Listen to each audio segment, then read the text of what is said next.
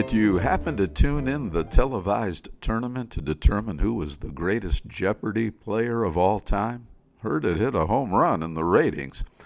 I must confess, I've always loved game shows from my earliest childhood recollections. In fact, I was lucky enough to appear and win on a couple, uh, namely Sale of the Century and Who Wants to Be a Millionaire. Being a contestant was so much fun, I was inspired to create a game show myself, which wound up being optioned and shot as a pilot. Although it never made it to air, it was still a nice payout for me and was like winning a third time. Yes, I am both a fan and student of game shows. Watching the Jeopardy, a greatest of all time tournament, got me wondering which of all the game shows in the annals of television would you crown the greatest of all time? And while we're at it, who would you rate the best host of them all? To jog your memory, here are the top 10 game shows as ranked by Newsday.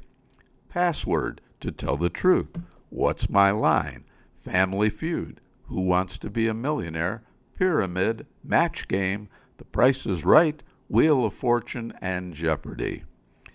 If your personal favorite is not on that list, feel free to cast a write in vote, but please make your case as to why it's the tops of all time in your book.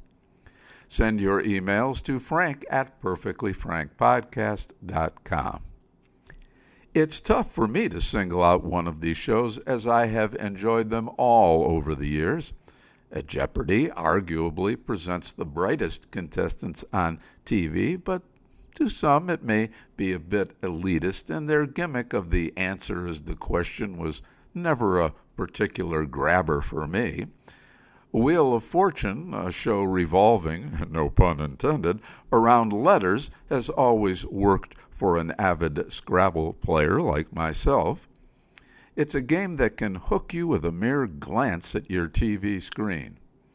Now, I can't talk about Wheel of Fortune without giving a shout out to my dear friend who I know is listening, Susan Stafford, the original letter turner on Wheel before Vanna White, and here's some trivia for you the first woman to win a daytime Emmy for a game show.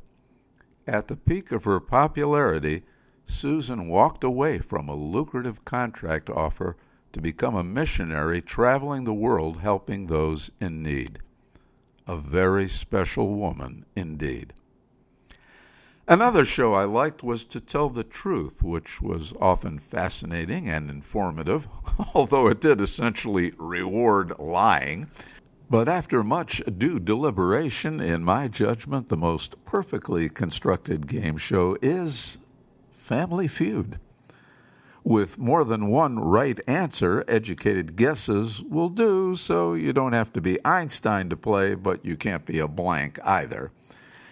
It strikes an ideal balance. Uh, the end game is genius, consistently building tension and excitement.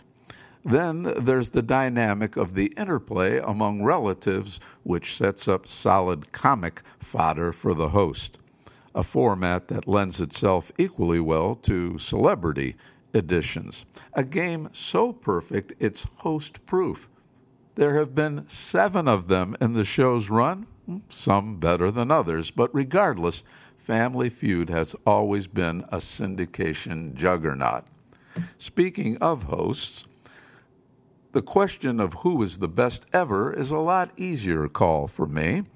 First, a couple of honorable mentions one to Chuck Woolery, who back in the day did some outstanding work on Love Connection, and another to Richard Dawson, who I found very entertaining as the first host of Family Feud. But the undisputed king of them all has to be Bob Barker. Being a game show host is in part like being a traffic cop. Bob directed a whole lot of traffic impeccably over 35 years on Price is Right. What's often forgotten is, before that, he hosted Truth or Consequences for nearly 20 years. And I'm happy to report, at least as of this recording, he is still alive and kicking at the age of 96. You go, Bob. Well, those are my picks. I'm anxious to see yours. Please email them to frank at perfectlyfrankpodcast.com, where we've got our own little game show going on here, and you could win a prize for your participation. Tomorrow, we'll hear more contenders for that prize as we begin our weekend feedback editions of Perfectly Frank.